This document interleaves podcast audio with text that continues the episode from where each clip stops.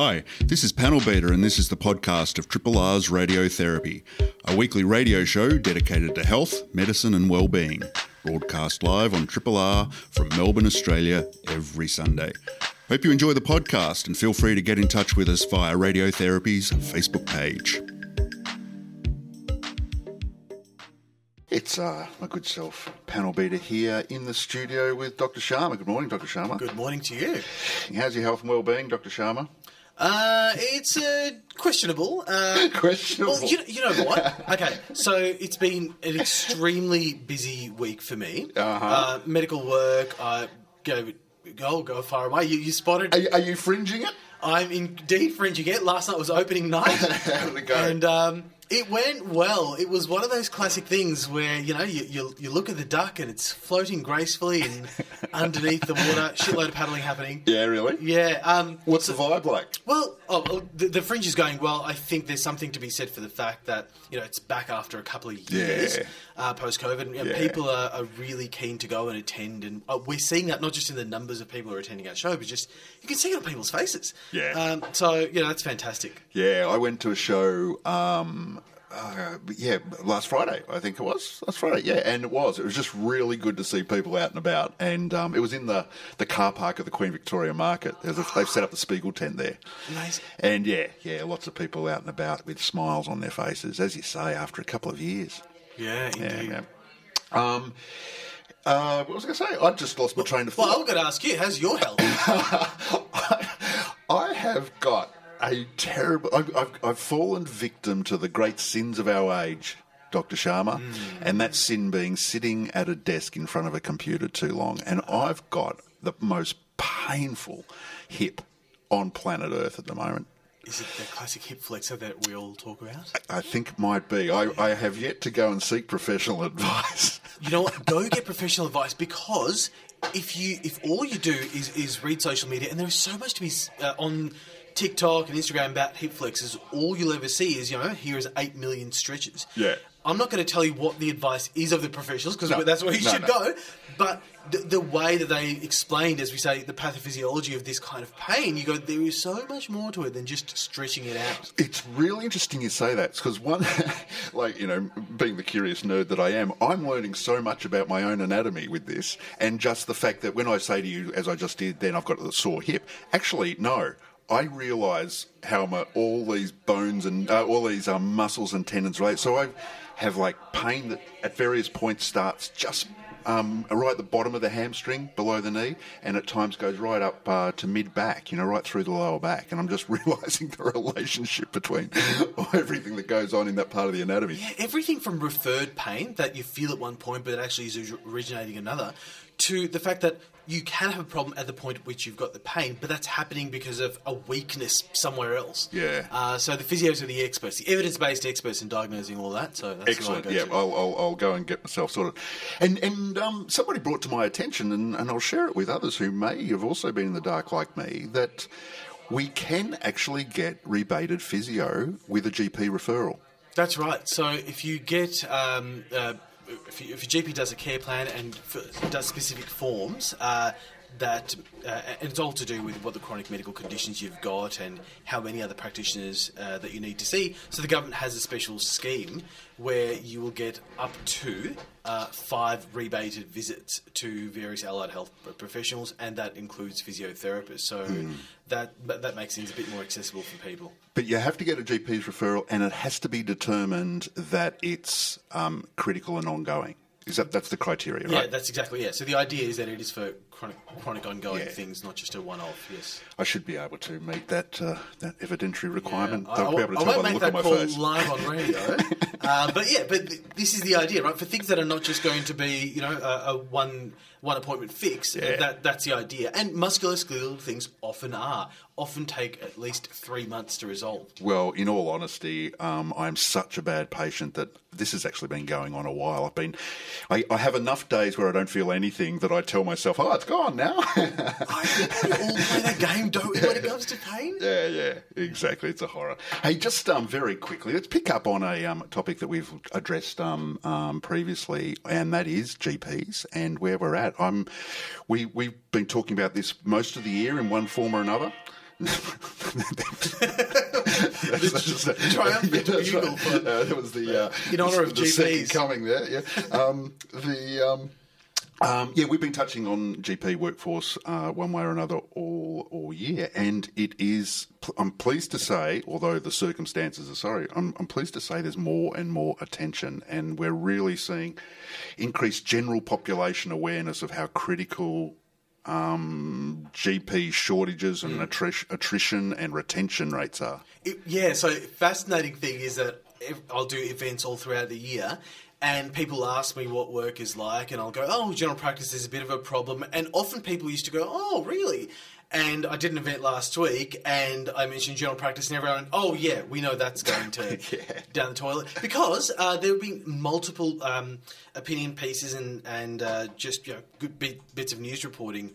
Uh, just showing the, the general public how dire the situation is. So there is some awareness. So we hope that is uh, the the first hint of a solution arriving. Yeah. Uh, yeah. As we say, first step is to recognise Geez, I there's a hope so. problem. I hope so. Um, and that actually uh, leads us to draw attention to one of our um, guests uh, for today. We'll be having a chat with the uh, CEO of um, ACN, Australian College of Nursing, um, uh, Kylie Ward, who will be in to talk to us about their own workforce shortages in, in nursing, and uh, there's a lot of parallel um, in what uh, nursing uh, sector uh, right across the board. Um, nurses ranging from hospital based to clinic based to home care. The, the whole the whole sector is facing a. a a really dramatic um, shortage in workforce. So we're looking forward to speaking uh, with Kylie. You've also got a bit of a guest uh, I that's going to, yeah. so excited Me about too. this. The- These are the kind of conversations that make me proud to be part of the uh, the, the Triple R family because uh, really do we get to have these discussions in this detail. What I'm talking about is a medication, molnupiravir.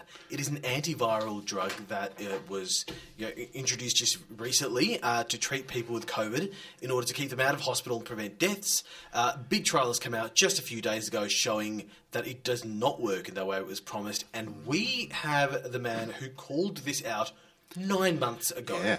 Uh, medical researcher and doctor Kyle Sheldrick will be joining us very shortly. Yeah, really looking forward to hearing what uh, Kyle has. As you say, yeah, I, I my ears and eyes pricked months ago when he started talking about it um, on the socials, um, and then uh, then this news of the past week uh, has really caught our attention. Looking forward to that, and at the end of the show, tail end of the show, um, we'll be going with Pop Goes Your Health. And um, did you enjoy your morning coffee uh, yet?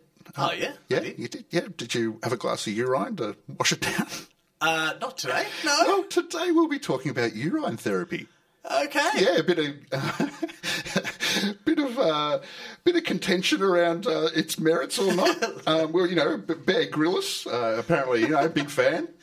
yeah, he is. I mean, I'd love to know if there is a single possible use in, in the universe. And I mean, Bear Grylls doing it on, on his show. Like, I'd love to see the justification. Well, that's right. That's right. My, my association with it, my um, my uh, late uh, grandfather. Um, I'll take his word for it. He reckons he drank his own um, in North Africa during the war. Yes, yes. That was a that was a sit on uh, Pop's knee, get get a war story moment. But you know, you know what? I- I've, I've got a feeling the context in which we're going to be discussing today is not going to be wars and Bear Grylls No. and extreme No. situations. Someone's gonna someone's going to be doing it on their Instagram reel. We're going to take a look at what or the, what the what is this thing called urine therapy, or otherwise known as urotherapy, um, later on in the show. This is a podcast from Triple R, an independent media organisation in Melbourne, Australia. Triple R is listener supported radio and receives no direct government funding. If you would like to financially support Triple R by donating or becoming a subscriber, hit up the Triple R website to find out how. I'm so happy to be talking about this story, and it's been making a lot of waves. You see, a COVID 19 antiviral medication uh, called Molnupiravir, also the brand name Lagevrio, uh, was has been used in Australia extensively throughout for COVID for the last year. The idea was that it's going to reduce the chances of you needing hospital if you get COVID 19 or dying if you get COVID 19. But uh, a new study has come out with preliminary studies suggesting that it actually works no better than placebo. And that's what brings us to our guest because although these findings have come now, nine months ago, uh, he called this out and ran the uh, the alarm bells, and he's been uh, proven very prophetic. Uh, so we're so glad to be joined by Dr. Kyle Sheldrick, medical doctor and researcher at UNSW. Kyle, welcome. Thank you. Thanks for having me. Kyle, pretty extraordinary story. Uh, so back in January, uh, you made the call on social media. You, you had read the, the preliminary research at that point. I'm just going to quote your words from your tweet uh, because it's, yep. it's pretty bold stuff. You said, I do not believe molnupiravir should have been approved. Are you talking about approval in Australia, presumably? An analysis yeah. from my colleagues in the UK, USA, Canada, and Australia is currently undergoing peer review explaining why we do not believe the evidence basis is sufficient and the results of the Move Out um, trial are unreliable. This, this is a, a, huge statement to make, not just in the tweet, but of course the paper you and your team had written. Bring us up to that point. Like, the, the you, you hear, of course, in late 2021, this drug is being developed. Australia places large orders. It's, it's getting approved by the TGA. Walk us through from the first time you read, you heard about this drug to what led you to write something like this. Sure. So at that point in the pandemic, anyone who was involved even slightly in infectious diseases research around COVID 19 was talking to each other. So I had actually already been talking to my co-authors, so Ed Mills and um, Kristian Thorlund from uh, Canada ran one of the largest independent trials called Together and talking about uh, some of the repurposed drugs in there. Andrew Hill, very involved in ivermectin research. And we were meeting regularly and we were talking just casually about some of the other research that was coming out. And we all independently looked at this molnupiravir data and said there are concerns here. And in fact, there were a lot of concerns. All of us had slightly different things, but the biggest thing for me was that the drug appeared to have stopped working halfway through the trial. Uh, if you looked at the results of the drug before the interim analysis, so that's where they, you know, halfway through check is the drug working, it was really, really positive.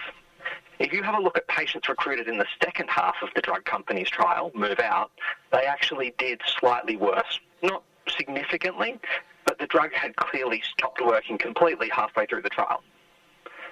This, I mean, this sounds bizarre. Why would uh, a drug work through halfway through the trial and then stop working? Is this typical? Uh, no, and we, you know, we've got a lot of experience between our authorship group, and we had never seen anything like this before. My personal feeling is I think it's probably variant dependent. I think it worked very well to treat a variant that has since died out. Right. So it becomes obvious to you and your team through these communications at, at this point. You, you put out your paper, you, you make yep. this statement. This is early January uh, this year. What happens then? I mean, you're ringing the alarm bells. Presumably, someone's yep. listening. I, you know, I saw your tweet. What happens from that yep. point onwards? Uh, well, not a lot, um, to be honest, uh, for about nine months. And that didn't surprise me terribly. So we published our concerns in a couple of places. We published a long one in American Journal of Tropical Medicine and Hygiene. We published a shorter one in the New England Journal of Medicine, which the authors from the drug company trial responded to, um, saying, you know, this is incredibly unusual and should be highly concerning. But nothing really happened because everyone was waiting for this trial called Panoramic to come out.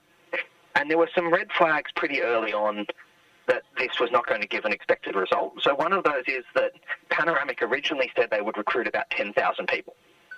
And we just kept watching the counter tick up and go, okay, well, it's fully recruited back in April, and then, okay, well, it's, you know, now it's 15,000, now it's 20,000. And that usually in a trial means there's a lower rate of events than they were expecting because they were expecting about 3% of people to go to hospital. Mm. And we know that overall a little bit less than 1% of people did. And that's probably because this was a really highly vaccinated population with a different variant. Now, just to be clear, what you're talking about here is the confirmatory trial. So the first trial, as you said, um, it yep. seemed like the drug stopped working halfway through. Yeah. You, you, you ring the kind of the alarm bells. The second half of the, the trial, it d- clearly does not look like the drug is working, and yet no, one does anything. But what is happening in the background is this next confirmatory large trial with not too many uh, I- events happening. Uh, so, so, so this trial, uh, that was the findings of this were released just a, a, few weeks ago, right? Yep, uh, about one week ago now, yeah. Okay. What's been the response to this confirmatory trial as opposed to the first one, which you know no one did anything off the back of? Well, I think there have been two completely different responses. Uh, there's been the response from the scientific and medical community who have, I think, been very concerned by this. There's a lot of doctors out there who will have prescribed a lot of this drug, uh, and research scientists in infectious diseases, all of whom have looked at this and gone sort of, wow, this is very concerning. And then on the other half, um, you've had the response from the regulators, which has been largely silent. So the FDA in America, the TGA in Australia, there hasn't really been any response. There's just been a sort of silence, like it hasn't happened. This, it's really concerning hearing about this uh, because it was obvious to you all the way back then uh, and your team. Yep. It's now clearly, plainly obvious to, to, to, to not just uh, people with a special interest in this like you, but a lot of medical doctors. The regulators, are, the, are we just saying this? Are they very slow to act? What do you think are the possible incentives and deterrents for them to, to not act? Uh, I mean, the therapeutic guideline, uh, uh the TGA in Australia hasn't really commented much on this yet. What do you think is going on there? I, I know I'm kind of asking you to speculate here, but yeah. we're trying to get an understanding of why it is things happen. Yeah. Well, the first thing I'd say is that obviously I disagreed with the decision the TGA made. I was very clear and public about that. But I don't think their decision at the time was indefensible because, it, you know, I balance it differently. But if Panoramic had come out and said, you know what, that second half of the trial was an aberration, this drug is great, it stops people from dying by about three quarters, and they hadn't approved it for nine months, then there would be a lot of deaths on the TGA's head. So I've got a lot of sympathy for them.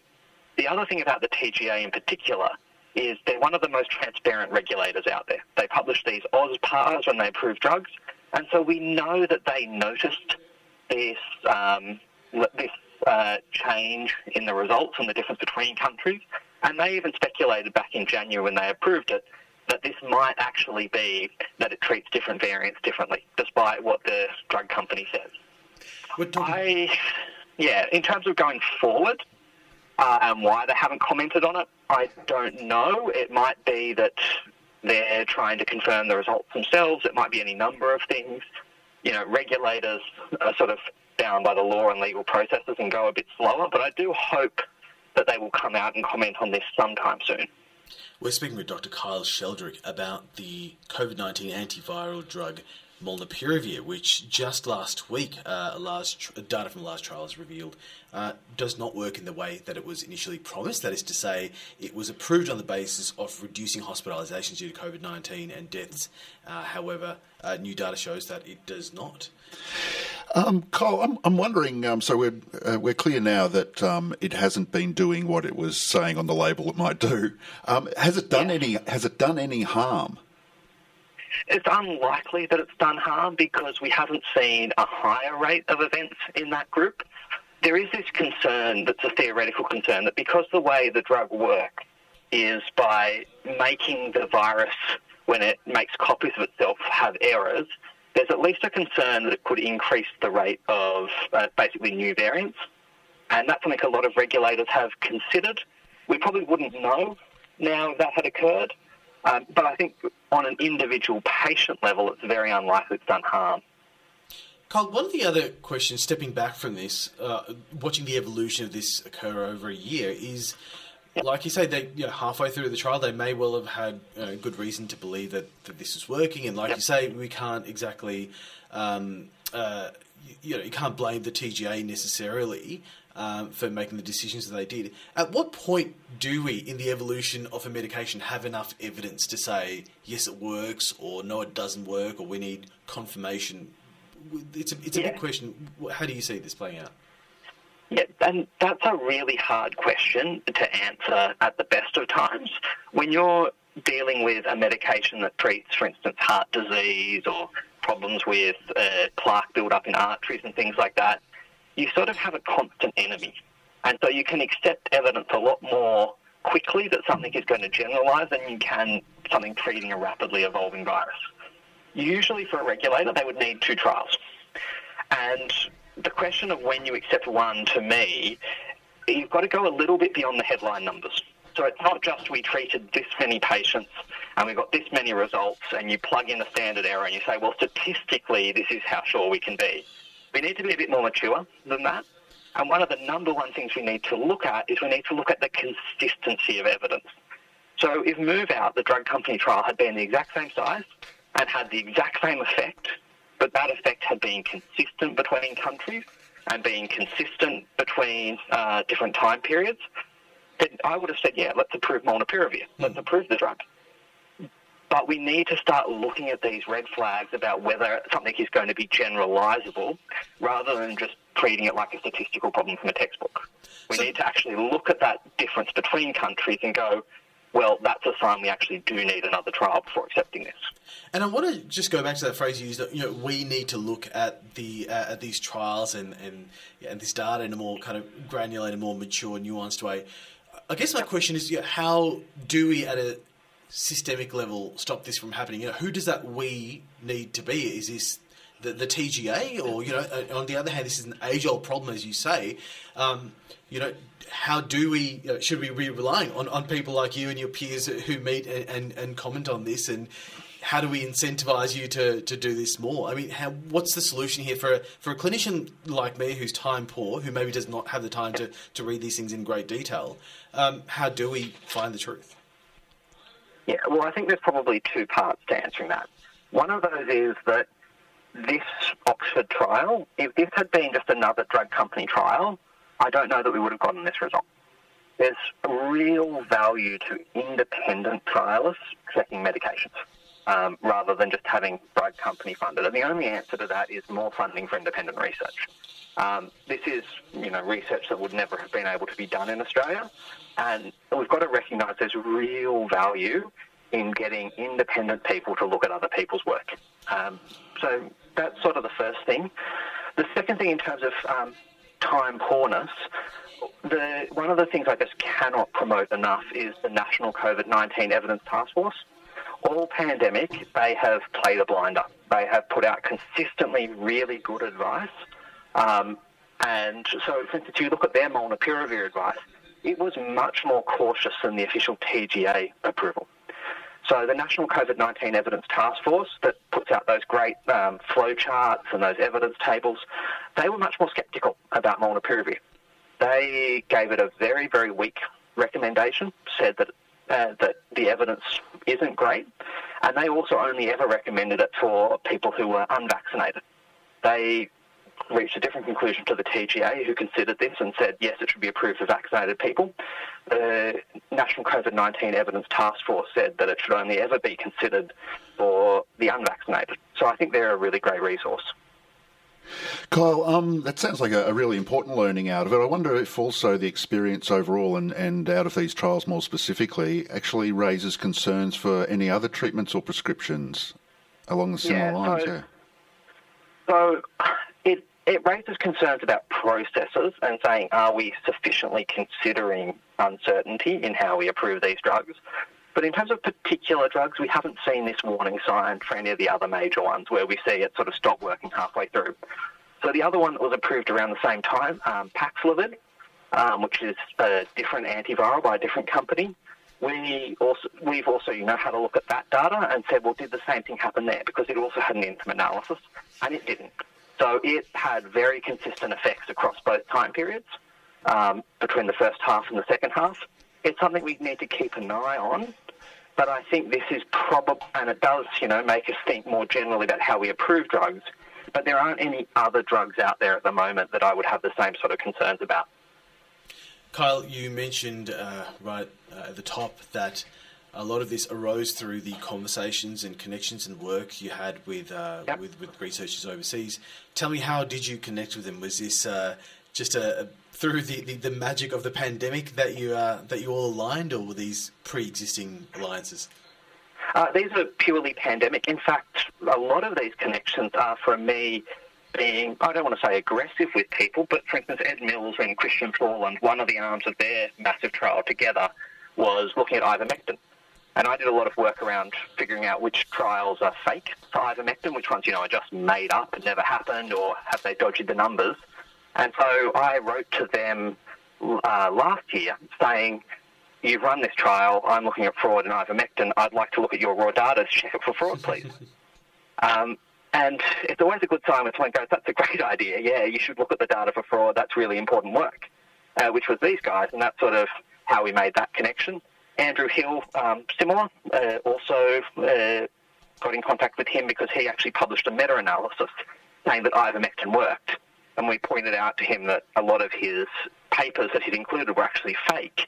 He retracted his own meta-analysis and redid it and showed it didn't work. And he's become a bit of a crusader against fake research as well. So this is all stuff that started in the pandemic. That's incredible. And I think this is the, the part of the reason why your voice has been very valuable throughout this pandemic is like your uh, fellow collaborators and researchers, yep. uh, there's good faith here.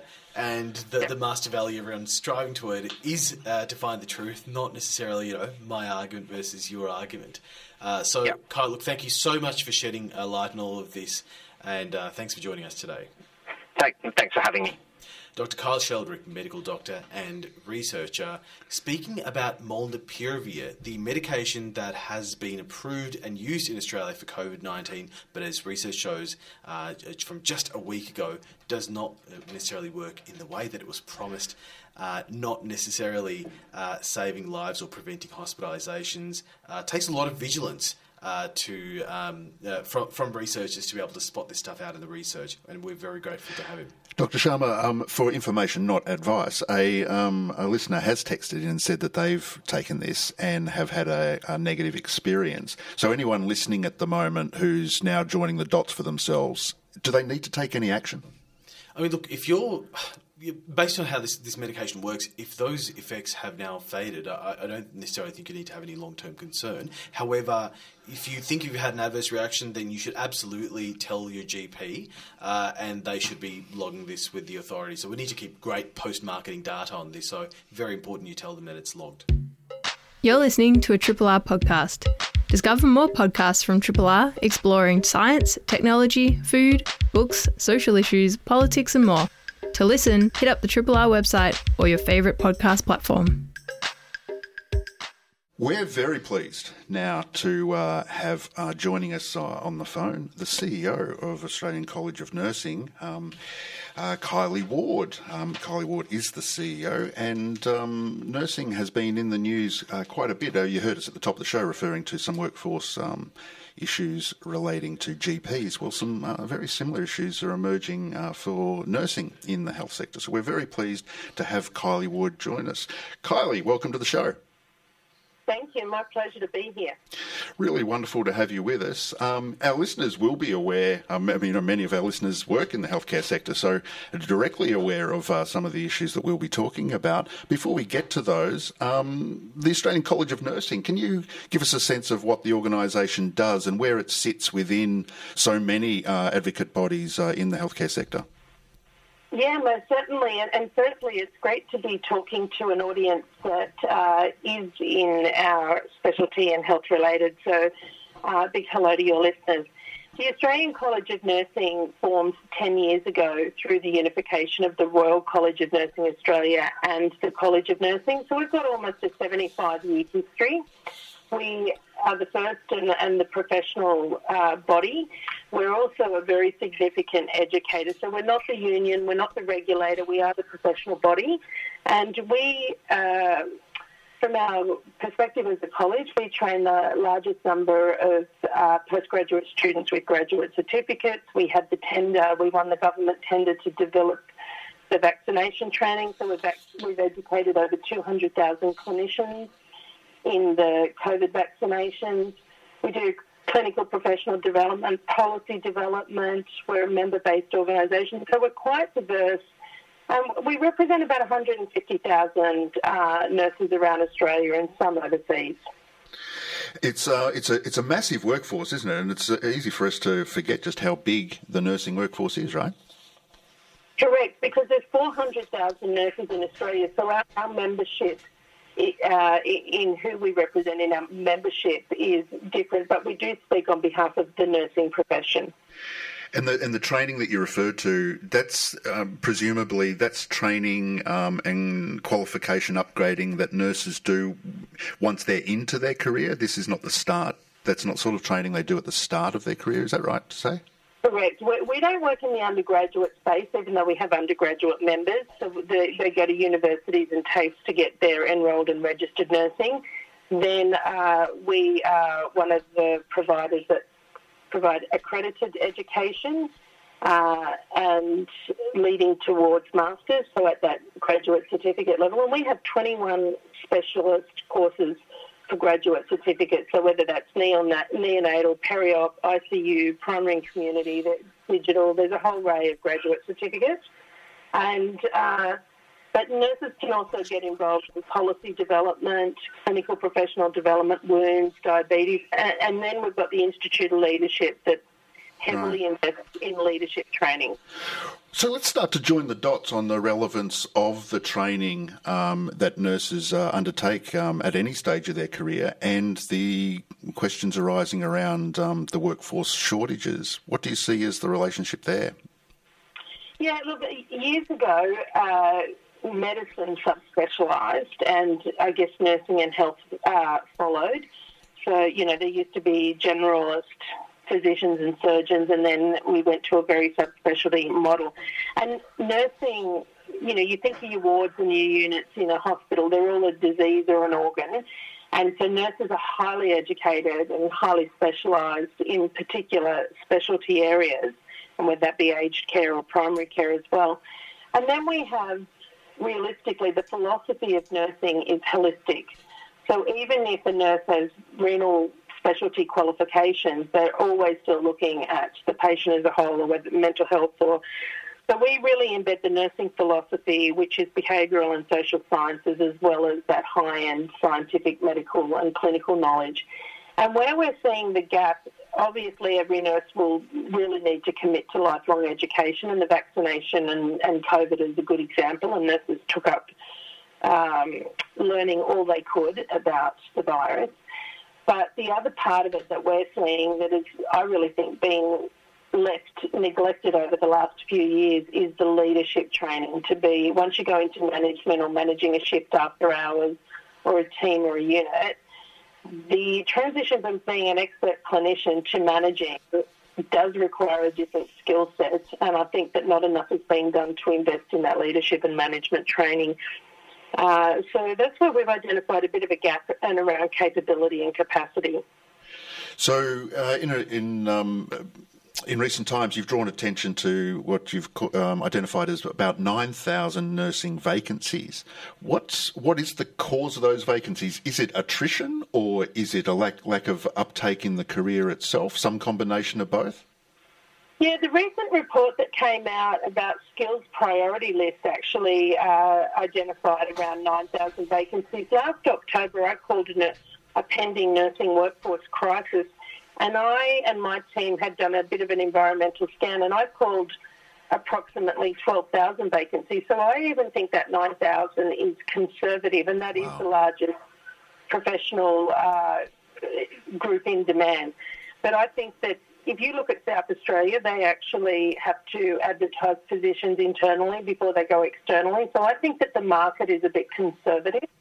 Um, but having said that, 9,000, let's say 10,000, once the government puts in the, the aged care legislation that passed to have a uh, registered nurse on every shift in aged care, that's probably around 10,000 more registered nurses we need in the aged care sector and the primary care sector. If we were able to get nurses paid properly and having access to MBS numbers or as for nurse practitioners, I, I think that then that would create a different market again too.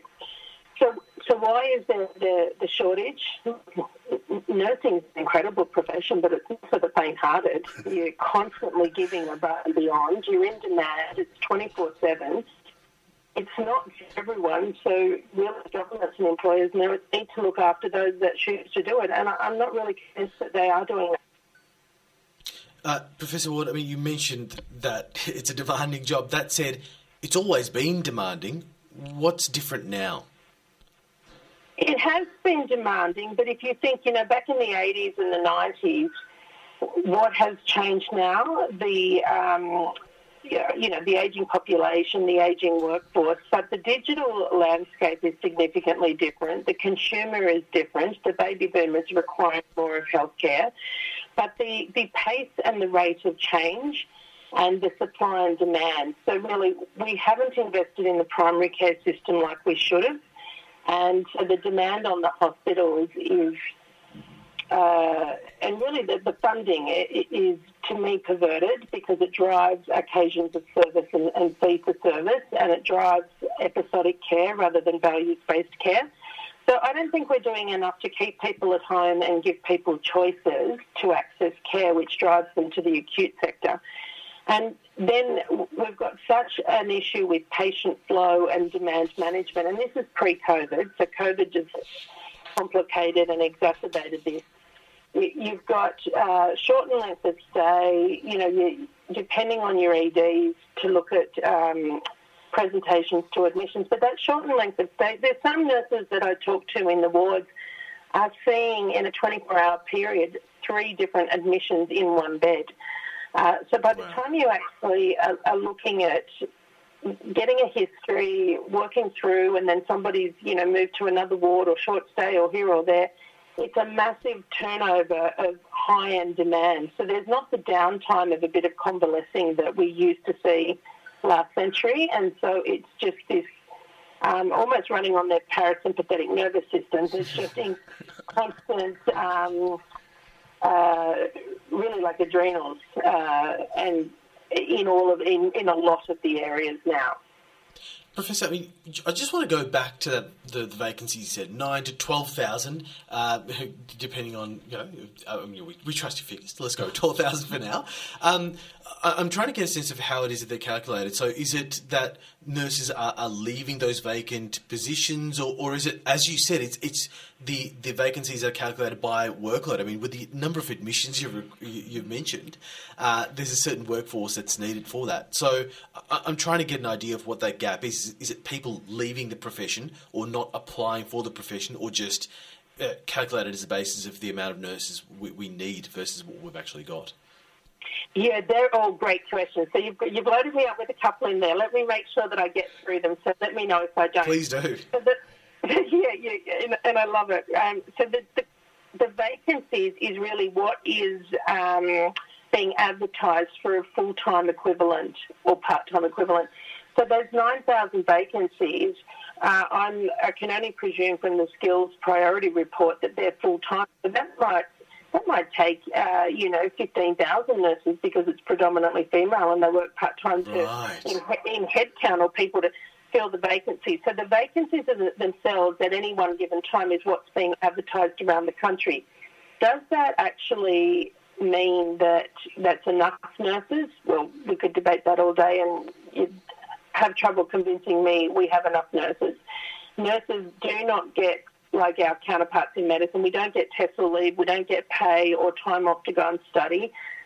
unless your employer supports you or funds you, nurses are uh, taking a lot of work home and they're self-funding and taking annual leave or days off to professionally develop. So it's a little bit perverted and unfair from an industrial perspective that we don't get the support that we should with that. And so for a couple of reasons. The workforce modelling is often historic, and we work to uh, historic budgets and historic establishments rather than looking at what is required now with innovation and uh, the digital platform and consumer demands. So you do get some pockets of innovation, but the other thing that I will add, and I'm, I'm thinking that I'm covering your questions, but let me know if I'm not, the nursing rosters anywhere are only staffed to the delivery of the care required on a shift mm. in the way that it's based. So, you know, let's say an ward or an ICU, you know, one bed to get a 24 hour coverage would take 4.7 FTE. But that FTE allocation only covers the person uh, to be at work. Now you've got all of your leave liability, study leave, sick leave, and so the tra- the challenge with nursing rosters anywhere is they put no contingency in for everybody to go on holidays and take time off. So then you're in your everybody's doing double shifts, or you're in your agency or your casual workforce to cover core leave liability. So I've always said that um, organisations should add extra uh, positions to, to cover the leave liability, and then if you do have some vacancies, you're not always working down. I was in a, a hospital last week in Tasmania, about a 100 bed hospital in the northwest, and uh, they are looking to cover 60 to 100 shifts with double shifts every week. Right. So they might not be actually advertising those vacancies, but because they're down, so do they need is nine thousand or twelve thousand fair when you're actually burning the workforce out with all these double shifts? And then what'll happen is they'll they'll need to leave or go part time, or they'll have had enough, and the cycle continues. Kylie, um, we're fast running out of time, and I know you're in high demand this morning with another appointment to go to. Just to, to bring us to a close, after hearing so much about the challenges facing the workforce, I wonder if it mightn't be a bad idea if we just give a plug for all the upsides of being a nurse, because there's no argument in the studio here how much we need nurses, but um, we've just rattled off a whole lot of big challenges. What, what, what are our big claims for uh, encouragement for those wanting to join the workforce? Yeah, look, I'm so proud to be the CEO of the Australian College of Nursing. I am a nurse and have been for 30 years. I'm not giving up on us. Nurses represent the best of humanity. And any anyone who knows or has been cared for by a nurse uh, really understands that nurses are the backbone of the health system. And I would say to anybody in nursing, if you need a little bit of time out, but you know the college does a lot of advocacy around this. Take time out, but uh, but what we need to do is invest employers to take better care of people and understand how to do that. But we we want the best of the best. I don't want anyone to be a nurse. Um, mm. I only want the best of the best because you need to be smart and savvy, but you also need to be kind and strong and compassionate. And so it's, it's a life of service, but it's a great, um, great satisfaction in knowing we make a difference to so many people in so many areas. Wonderful, uh, Kylie. Um, we do need to wrap it up there, but we very much appreciate your time and bringing us up to speed on some of the big challenges facing the workforce and the role of uh, Australian College of Nursing. Uh, thank you very much for your time, Kylie. My absolute pleasure. This is a podcast from Triple R, an independent media organisation in Melbourne, Australia. Triple R is listener supported radio and receives no direct government funding. If you would like to financially support Triple R by donating or becoming a subscriber, hit up rrr.org.au to find out how. To close out the show for Pop Goes Your Health, a segment where we take a look at something that's making claims uh, about our health and well-being, but maybe a little bit dodgy and worth our attention. Pop Goes Your Health this morning is taking a look at urine therapy. Now, Dr. Sharma, you, you said a little bit dodgy. That's the criteria for this segment, and you've gone for urine therapy. yeah. I think you're really, really uh, stretching out the criteria here. But like a couple of things that we've done in this segment uh, over the course of the year, we're talking about something that is familiar to medical practice, quote unquote, sure. using the air quotes, medical practice for thousands of years. Drink your urine. It'll cure all sorts of things. I mean, yeah, look, it's I, I've it does have a certain history, has a, you know, a cultural element uh, as well. But you know, one of the criteria we often talk about is that there's a shred of truth to it. So I'm interested to hear more about it and see if we can find why what well, iota. Look, I'm going to I'm going to disappoint you right off the bat. I've got it, in my notes here. I've got a section um, t- labelled the science and then nothing underneath it. it's blank. There is no science, and and I guess that's in itself that that's uh, part of its appeal for our attention because there's no science to it, and yet it's relatively culturally ubiquitous in terms of uh, its use. I, I, mentioned at the top of the show, uh, my grandfather gave an anecdote when he was in North Africa um, uh, fighting the Nazis. Um, he, he, he Is that how he won? that's how he won. Yeah. Uh, that um, he claimed to have drunk his own urine uh, when he was particularly thirsty uh, in the desert. Um, now, I've got no reason to disbelieve him, but you know, and then we've we mentioned Bear Grylls and the Adventure series and people drinking their own urine on there. It goes um, into Ayurvedic um, medicine. Mm. Um, I, I, even remember as a kid being told at the beach that if we got stung by a um, uh, Jellyfish? jellyfish You pee on it? that you pee on it. You pee on the sting, and that it solves things. Um, and I'm sure I'm not the only one who got told that story. Hundred percent. Oh, I guess you're right. That does count as urine therapy, I suppose. it does. Um, so, what are people doing with it? Well, I, ladies and gentlemen of the uh, listening audience, if you do want to spend a Sunday afternoon on YouTube, there's plenty there for you. Let me let me reassure you. I'm So sure there's a few other sides too. yeah, that's right. I did do a little bit of a, a look. I wanted to see, okay, so if people are practicing urine therapy, how are they practicing? Is it just, you know, is any urine good urine? Um, well, first of all, t- uh, the one consistent thing is it needs to be your own. Oh, right. it seems I couldn't find um, any recommendations that any urine would work. It needed to be your own for some reason. I love how even people who practice urine therapy have some standards. Do you know what I mean? There's more. There's, some more. boundaries they won't cross. There's some boundaries. Um, it's it's advised that if you do want to um, take up the practice, that um, you should use your first urination of the day, not just any urination throughout the day. It should be your first one. But not just the whole of that urine that um, Okay. you uh, you evacuate in the morning.